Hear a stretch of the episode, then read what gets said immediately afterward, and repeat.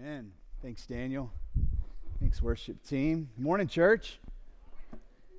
It's good to see you all here today. A lot of exciting news. You heard, I'm sure, unless you came in a little bit later, excitement around some staff hires. We are excited for Alex and for Clovis and what God will do through them and their families as they partner with us in ministry. In the interview process, there's a lot of things we're looking for in a candidate. We're looking for character. Does this person know God? Do they have a relationship with God? We're looking at compatibility with the culture of our staff. Will this person fit in? We look at the metrics of humble, hungry, smart, relational. And so we're looking at all these things with a candidate. And one of the hardest things to measure is humility. Like, how do you measure humility? But you know that you more than likely have a humble candidate when they kind of lead with all their cards showing and like let you see the flaws up front. And so I just want to point out, like, when your new executive pastor shows up with a Green Bay hat on, you know you've got a humble candidate. So and I did tell Clovis we have at least one other Green Bay fan in our church who I won't point out, but is in this service. So he's got a comrade. But then I was thinking, having a Green Bay fan in your church is a lot like having an Android user on your text thread.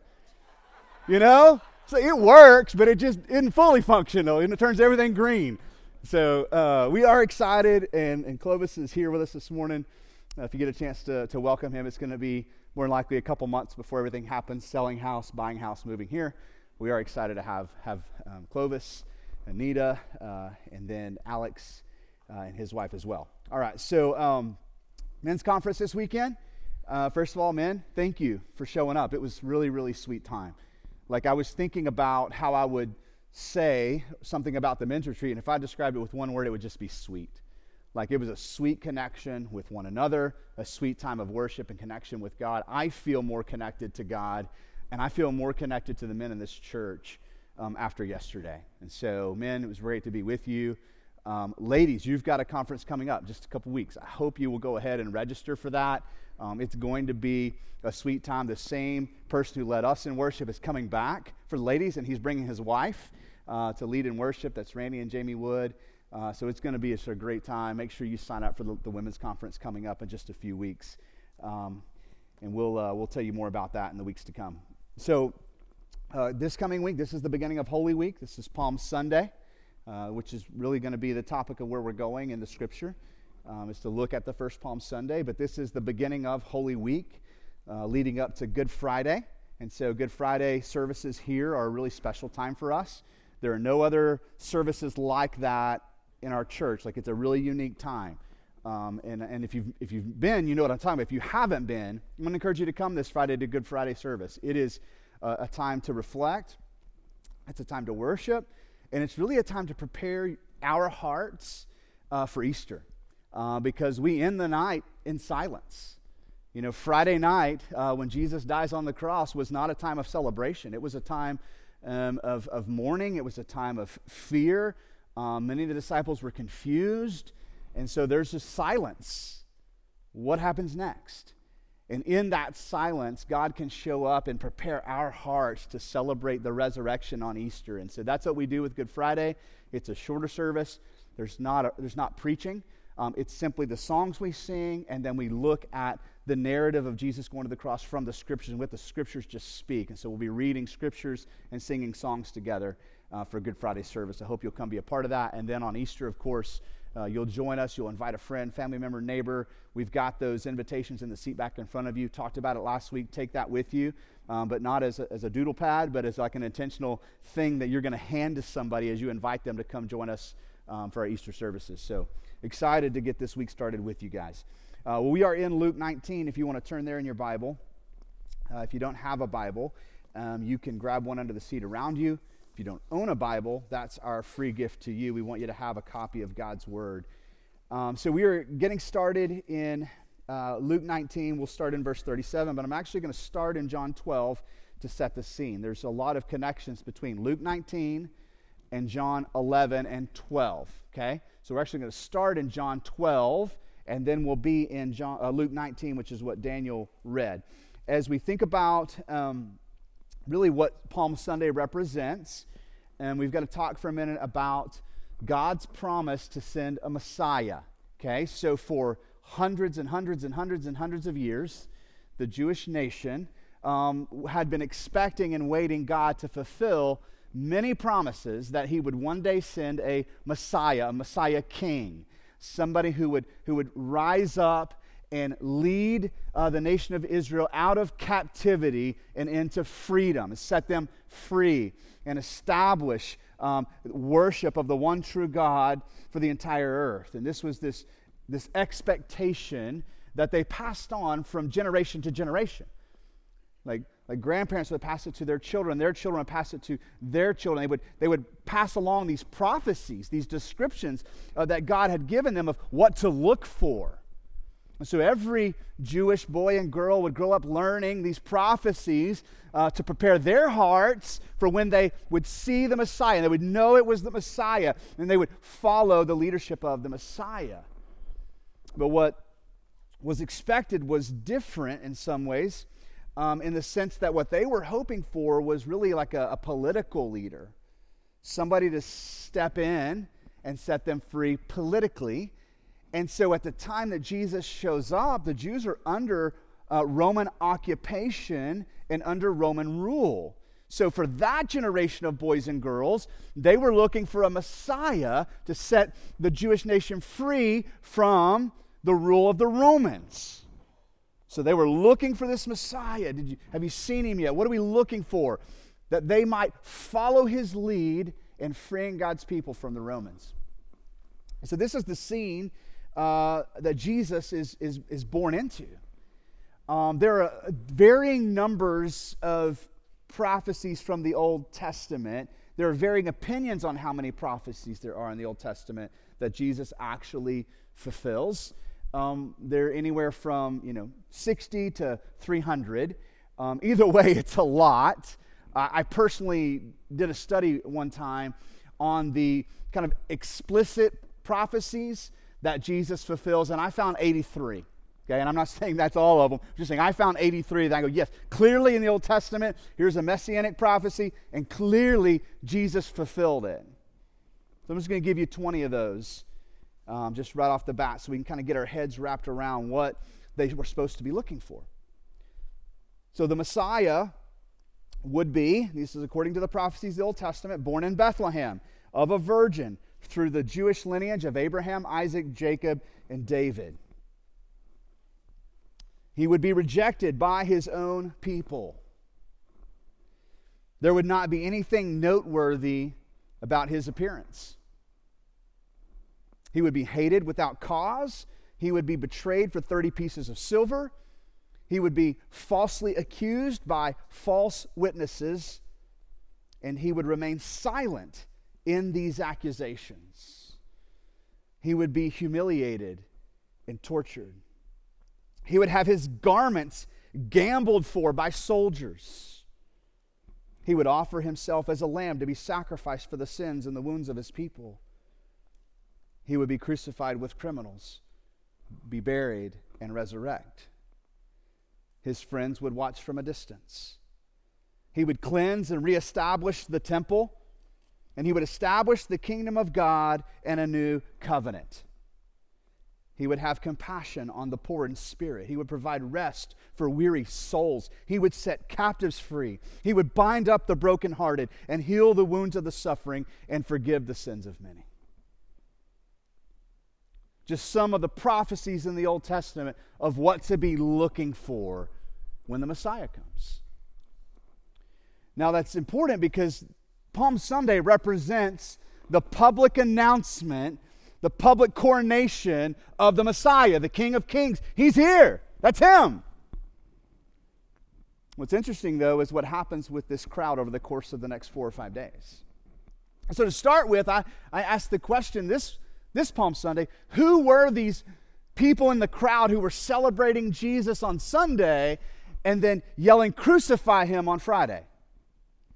And so John chapter 12 gives us some indication. This is after Jesus raises Lazarus from the dead. It's John 11, so John 12, verse 12. The next day, the large crowd that had come to the feast heard that Jesus was coming to Jerusalem. Drop to verse 16. His disciples did not understand these things at first. But when Jesus was glorified, then they remembered that these things had been written about him and had been done to him. The crowd, this is the thing I'm looking for, the crowd that had been with him when he called Lazarus out of the tomb and raised him from the dead continued to bear witness. The reason why the crowd went to meet him was that they had heard he had done this sign. So if you ever wonder what initiated this crowd greeting the Messiah, word about Lazarus had gotten out. There was a crowd there that saw this miracle of raising Lazarus from the dead. They said, this is a sign. This must be the Messiah. And word had traveled to Jerusalem so that when Jesus enters Jerusalem, the crowd is gathering to celebrate and to coronate the Messiah, the King of all kings. And so this is where we'll now go to Luke 19, verse 37. As he, Jesus, was drawing near, that's to Jerusalem, already on the way down the Mount of Olives, the whole multitude of his disciples began to rejoice and praise God, and with a loud voice for all the mighty works that they had seen, saying, what? Blessed is the King who comes in the name of the Lord. Peace in heaven and glory in the highest. And so this is how Jesus is welcomed into Jerusalem. Now, if you look at all the gospel accounts, we get more description of what happens. He actually stops on the Mount of Olives, and he sends disciples ahead to go find a donkey to ride into town on. That was a big symbol that the Messiah would be coming into town on a donkey. Matter of fact, in Zechariah 9:9, here's a prophecy that I didn't even read earlier. Rejoice greatly, O daughter of Zion. Shout aloud, O daughter of Jerusalem. Behold, your king is coming to you. Righteous and having salvation is he, humble and mounted on a donkey, on a colt, on the foal of a donkey. And so Jesus sends his disciples ahead into town, and they find this young donkey that never been ridden, this colt, and they bring it back to Jesus. And this is what he's riding as he comes into town, kind of bebopping down the hill into Jerusalem.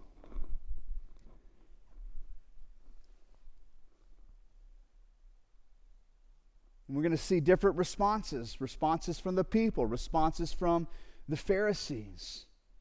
We can see the excitement of the crowd, right? They are excited. Finally, our King is here. Now, the response of the Pharisees is going to be a little bit different. Let me just give you a little reason why. So the Jews were under Roman occupation. Okay, so they were under the rule of the Romans, and the Romans had representatives there. They let the Jews kind of go about their normal lives, so to speak, but they had restrictions, right? They couldn't elect a king because a king could lead a revolt or a rebellion and rise up. So no kings, and the only person in authority that they could have would be a high priest. But even the high priest had to be endorsed by the Roman government, had to be approved. And they would actually lock up the high priest's robes and only let them out at certain times to lead in specific moments of worship. And then they would take the robes back in order to control the Jewish nation.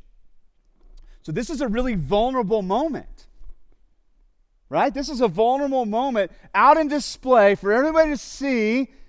Jesus rides into town on the donkey, right? The Messiah, the King of all kings, is here. The crowd begins to erupt with excitement. The Jews are celebrating. Our King is here. Look at verse 39. Some of the Pharisees in the crowd said to him, Teacher, rebuke your disciples. And he answered, I tell you, if these were silent, the very stones would cry out. And what that response tells us is that the Pharisees are looking at this situation through an earthly lens. What does this mean for me? What can we control here? Jesus is looking at this from an eternal lens. He's talking about the worship of creation. He's not just talking about the worship of these people. He's like You're not trying to shut down a teacher. You're not trying to shut down even a rebellion, right? Like what you're asking for is to shut down the worship of creation. If they don't cry out and celebrate the coming of the Messiah, I'm telling you what, creation itself will. The rocks will cry out and celebrate this moment. And so these Pharisees are acting in fear, trying to control the situation, but Jesus isn't coming as a rebel. He's coming as the King of the universe. And then we look at what happens next in verse 41. When he drew near and saw the city.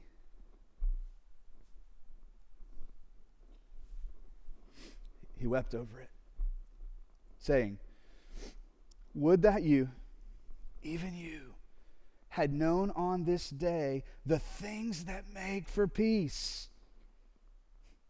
But now they are hidden from your eyes. For the days will come upon you when your enemies will set up a barricade around you and surround you and hem you in on every side and tear you down to the ground, you and your children within you. And they will not leave one stone upon another in you, because you did not know the time of your visitation." This isn't the only time that Jesus weeps. You know, he actually weeps in the garden. He's praying with just tears that become tears of blood. But going back to the Gospel of John, at the resurrection of Lazarus in John 11. I want you to listen to this. This description of Jesus responding to Mary and Martha at the appearance of people he loves who are crying and weeping. He responds to them. Now when Mary came to where Jesus was and saw him, she fell at his feet, saying to him, "Lord, if you had been here, my brother would not have died." When Jesus saw her weeping, and the Jews who had come with her, that's the crowd of people, also weeping, he was deeply moved in his spirit and greatly troubled. It's a description of like this inner emotional tornado going off inside of Jesus. And he said, "Where have you laid him?" And they said to him, "Lord, come and see." And Jesus wept. So the Jews said, "See how he loved him." And now in Jerusalem, Jesus is looking over the city and he begins to weep. That inner turmoil, that spinning tornado of emotion is going off, and he's weeping over Jerusalem. And the words that he says help us get some insight into what's going on. He says, "Would that you, even you, had known something." And it's interesting the way he words that. You could actually translate it, "Surely you know, especially you." Like if anybody knows what I'm about to say, surely you know it. This is consistent with what Paul writes to the Roman Christians in Romans chapter 3. Hey, you guys had the prophecies. You had the oracles. You had the narrative. You had all the Old Testament promises. Speaking to the Jews, if anybody should have seen the Messiah, it was you, but you missed him. And so Jesus is saying, like, surely you know, especially you should have known. And so this breaks Jesus' heart when he weeps over Jerusalem. And he said, "Had you known on this day the things that actually make for peace." You want me to rise up a rebellion and exert my strength and power over the Romans, thinking that's going to lead to peace. If you'd only known what will actually lead to peace.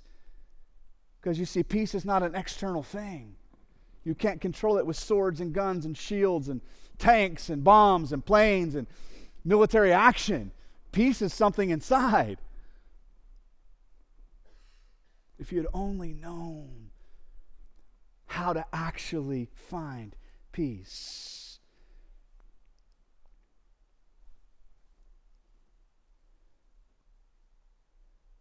Now what he says is this: but now it's hidden from you.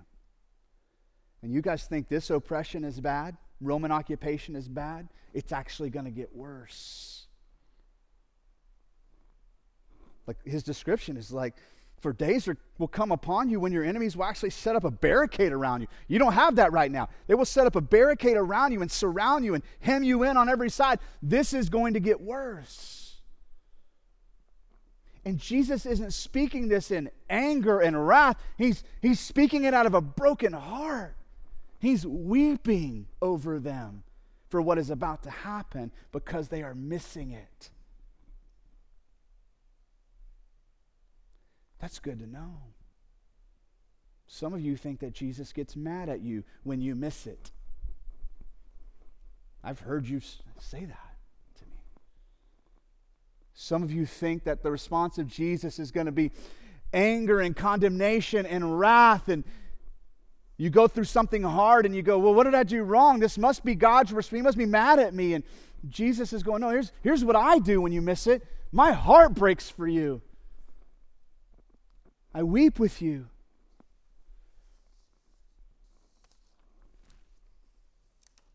Jesus loved Lazarus. He wept at his death. Jesus loves the people of Israel, and he weeps at their coming suffering. Jesus loves you, and he weeps over you. If the Jesus you believe in does not weep over you, you have believed in the wrong Jesus. If the Jesus you believe in is so macho and so tough and so together that tears never come out of his eyes, you've believed in the wrong Jesus. Jesus' heart breaks for you, even you. Even me. And what he does next is so telling, and I don't want to miss this. Potentially, Jesus has done what he's about to done already. The Gospel of John records Jesus cleansing the temple early on in the Gospel. And now here we have, at the beginning of Holy Week, Jesus doing the same thing. So potentially this has been done twice. So what he does next in verse 45 is he enters the temple and he begins to drive out those who sold, saying to them, "It is written, my house shall be a house of prayer, but you have made it a den of robbers." And he was teaching daily in the temple. The chief priests and the scribes and the principal men of the people were seeking to destroy him, but they did not find anything they could do, for all the people were hanging on his words. This is an incredibly symbolic moment. This is not a side story to the gospel. This is not just Jesus finding something to do with his time waiting on Friday to get here. He goes into the temple and he sees people in the temple who don't have a heart for worship. They have a heart for getting rich. They have a heart for selfish gain. They have a heart for what they can get out of the people, and they're manipulating the poor. They're oppressing the oppressed. And they're doing this in the temple, of all places. Like, at least take that to the flea market. Like, you're doing it in God's house. You're using God's name for selfish gain. And so now we see anger from Jesus as he drives them out of the temple.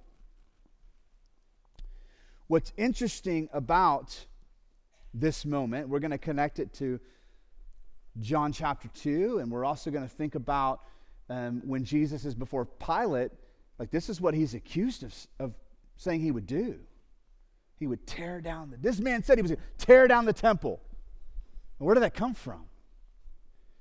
So in John 2, the Gospel of John, where we have another record of this kind of thing, seemingly early on in the ministry, verse 18 says, "The Jews said to him, 'What sign do you show to us for doing these things?' And Jesus answered them, 'Destroy this temple, and in 3 days I will raise it up.'" So he actually did say something like that. "Tear this one down, and I'll build you a new one and a better one in 3 days." The Jews then said, It's taken 46 years to build this temple, and you will raise it in 3 days? Look at verse 21. But he was speaking about the temple of his body. So we know what he's saying about the temple is symbolic of something else. Verse 22 says, when therefore he was raised from the dead at the resurrection, his disciples remembered that he had said this. And they believed the scripture and the word that Jesus had spoken. So early on in his ministry, he confronts people in the temple and drives people out. And the Jews are like, whoa. What sign can you show us to let us know you've got authority to do something like this? And Jesus is like, I've got a sign coming. Tear this temple down, I'll rebuild it in 3 days. And they're like, what? It took 46 years to build this temple. And you would have us believe you can build another one in 3 days? It's not until his resurrection that the disciples get it. They look back and go, oh, that's what he was talking about. His body. And so then at his trial, he's accused of, you threatened to tear down the temple.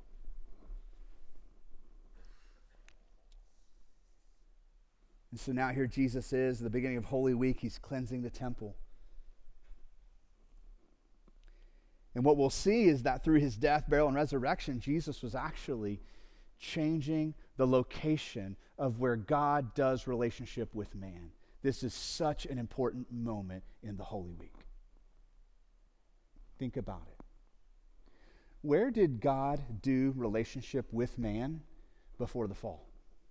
He showed up in the garden, and he did relationship with Adam and Eve face to face.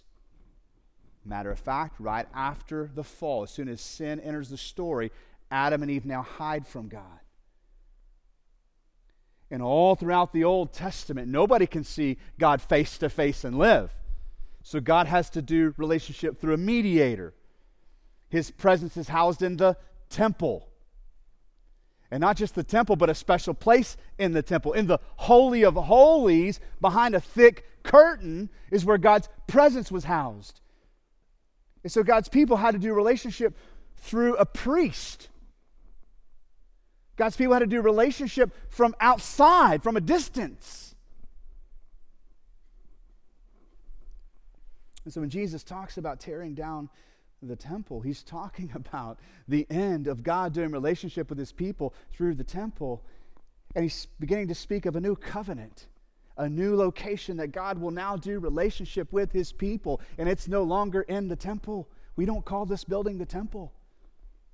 When you leave today and we turn off the lights and locks the door, God doesn't stay behind and wait for you to get back next week.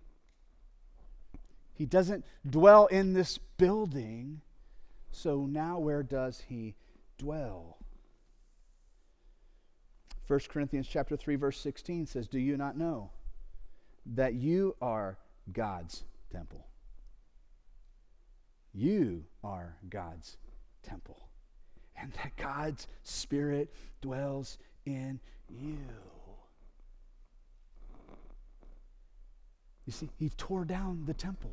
He tore down the symbol of the way that God used to do relationship before the resurrection. You needed a mediator. You needed a priest to go in for you. You needed an animal to be sacrificed. You needed a curtain and walls to shield you from the holy presence of God so you wouldn't be struck down.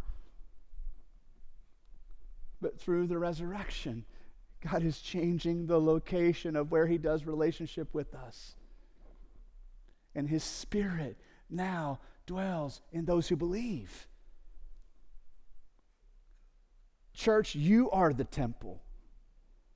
When you leave this place, in a sense, God leaves this place with you.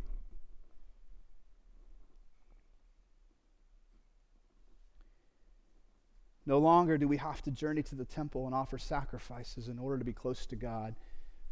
Jesus is restoring an Eden-like relationship in us, cleansing our hearts and inviting the Holy Spirit to now dwell in us. If we go back to the main text, Luke chapter 19, Jesus says this, my house shall be a house of prayer. He could have said a lot of things about what they were doing with the temple, the way they were abusing people and forsaking the presence of God. He could talk about a lot of things, but the center of what the temple was for was to be a place where you meet with God, a house of prayer, a place to meet in the presence of God. And you've turned the house of prayer into a den of robbers. So guess what? I'm not just going to cleanse the temple. I'm going to tear this thing down. And I'm going to change the location where you will do your relationship with God. The house of prayer will now be in you. Like, when you stop to pray anytime during your day, it's as if the priest is going behind the curtain into the Holy of Holies to access the presence of God. Like, in that sense, you're a priest. Like Hebrews says that we enter into the throne room of God, this throne room of grace with what? Confidence now. What happens to the curtain at the death of Jesus? It's torn.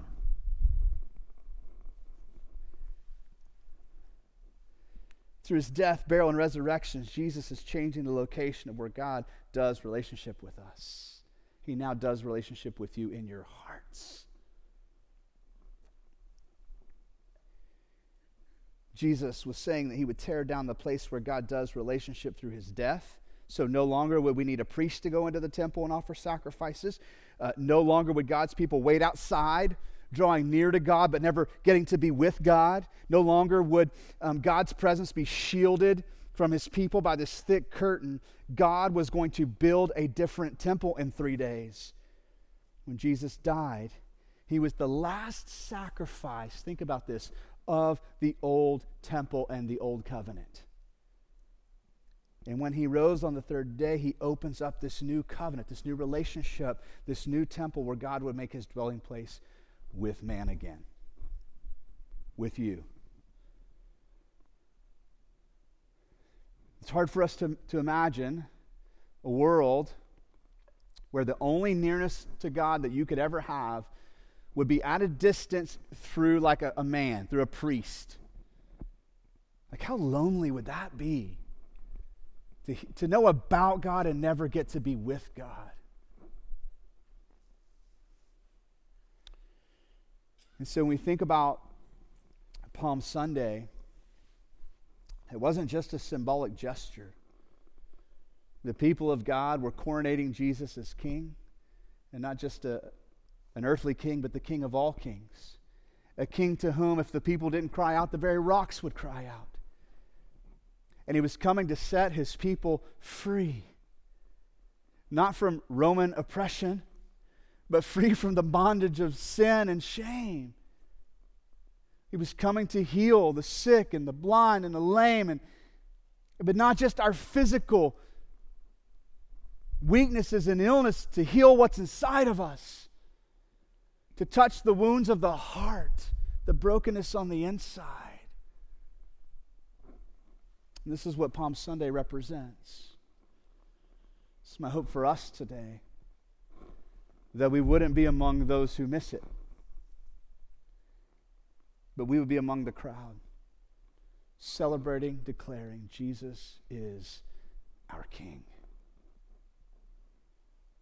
And the dwelling place of God is now with man.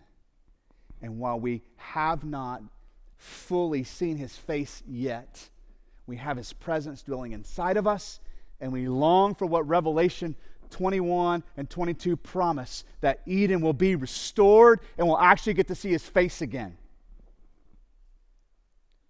The way Adam and Eve saw his face. The beautiful promise of the end of Revelation is that God will make his dwelling place with man again. And for now, you have his Spirit inside of you. You are the temple. I want to end with some questions for us to reflect on. I want you to think about the misunderstanding of the people, the misunderstanding of the Pharisees, and this same crowd that's coronating Jesus on Sunday will be crucifying him on Friday. I want you to think about situations in your life where maybe you've missed it. You've missed Jesus. You look back and go, I can see where he was working. I can now see where he was beckoning me or inviting me or calling me. You know, what these people wanted was different from what God wanted. Have you ever found yourself in a situation where your desires were different from God's desires? These people wanted a rebellion. They wanted military action. It's not what Jesus came to do. Have you ever found yourself like your desires are different from his desires?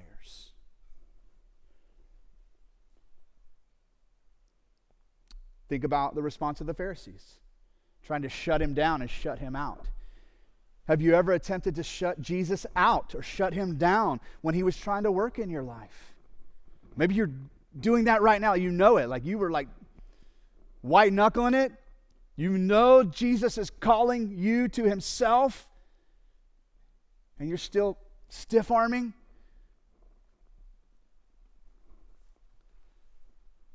Have you ever attempted to shut down what Jesus was trying to do in your life? I want to ask you this. Do you actually believe that Jesus weeps for you? You may be sitting there going, what would he weep about for me? I'm fine. Good. No, we're not. No, we are not. We still live in a fallen, broken world.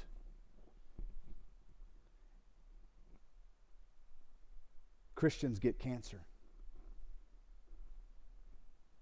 Christians lose their jobs. Christians die in tornadoes,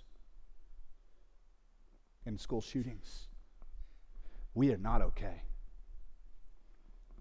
Do you believe Jesus weeps over you? Is that your Jesus? His heart breaks for you.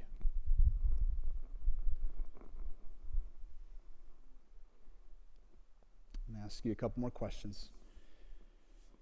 Has Jesus ever given you any warning signs in your life as an expression of his love? That's what he's saying to them. Like, I just wish you could see it. Oh, if you could see the turmoil that's coming. You would change direction here. You would change course. Have you had those moments? You might be in one right now where Jesus, out of his love, I'm not saying out of his love, he's warning you. He's trying to get your attention. Have you had those moments, or could you possibly be in one of those moments right now where he is giving you a warning as an expression of his love?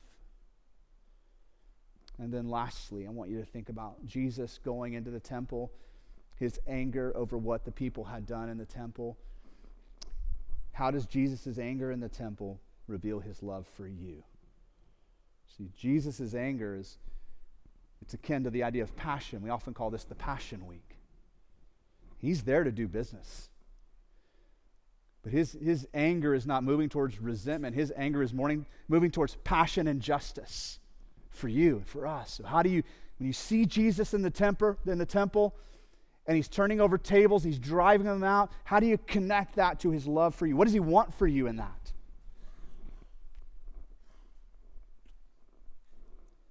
So how does Jesus' anger in the temple reveal his love for you? I want to end here today as our hearts get ready to work through the Holy Week and to come back together for Good Friday. It was just one service, the whole church together. We've already talked about that, and that will set us up then to celebrate Easter and the resurrection. We wrap up today. If you're here today and like something stirring inside of you and like you've never had a relationship with God, you're like, I didn't know God did relationships. I thought God just kind of did things from a distance, and he had kind of this remote control, and he kind of handles things from a distance. I didn't know God actually still shows up. That might be you here today. It's the first time you're hearing that. God wants to do relationship with you. And your refusal to do so breaks his heart. He weeps over his desire to have a relationship with you. So if that's you, you might be asking, well, how do I get that? The simple answer is to believe in Jesus. He is the Son of God, the Messiah, the King of all kings. Believe that he died and resurrected from the grave for your sins and to heal your wounds and to give you an eternal relationship with him. And by believing, you will be saved. It's the promise of the gospel. If you want to talk with somebody about that as we wrap up today, even while we're singing, we'll have prayer partners who come down to the front on the sides. They're here to pray with you. After the service dismisses, our elders, pastors will be around. Out in the foyer, our elders will be wearing like a lanyard just so you kind of know which guys are the elders. If you want to come talk with us, ask questions, we'll have to pray over you as well. So I'm going to lead us in time of prayer, invite our worship team back out, and then give you space to respond in whatever way you need to. Let's pray together. Father, thank you for this Palm Sunday. We thank you for what it represents historically. We acknowledge that this is the day of the public announcement that Jesus truly is the Messiah, the King of all kings. We also recognize the significance of this Palm Sunday, 2023, a day where you are still showing up to do relationship with your people, that what Jesus did in 3 days still applies to us, that you want to have a relationship with every person in this room, every person who is listening online. And so, Father, I'm praying your Spirit would move in this space, stir in our hearts. Draw us to Jesus, we pray. We pray this in his name. Amen.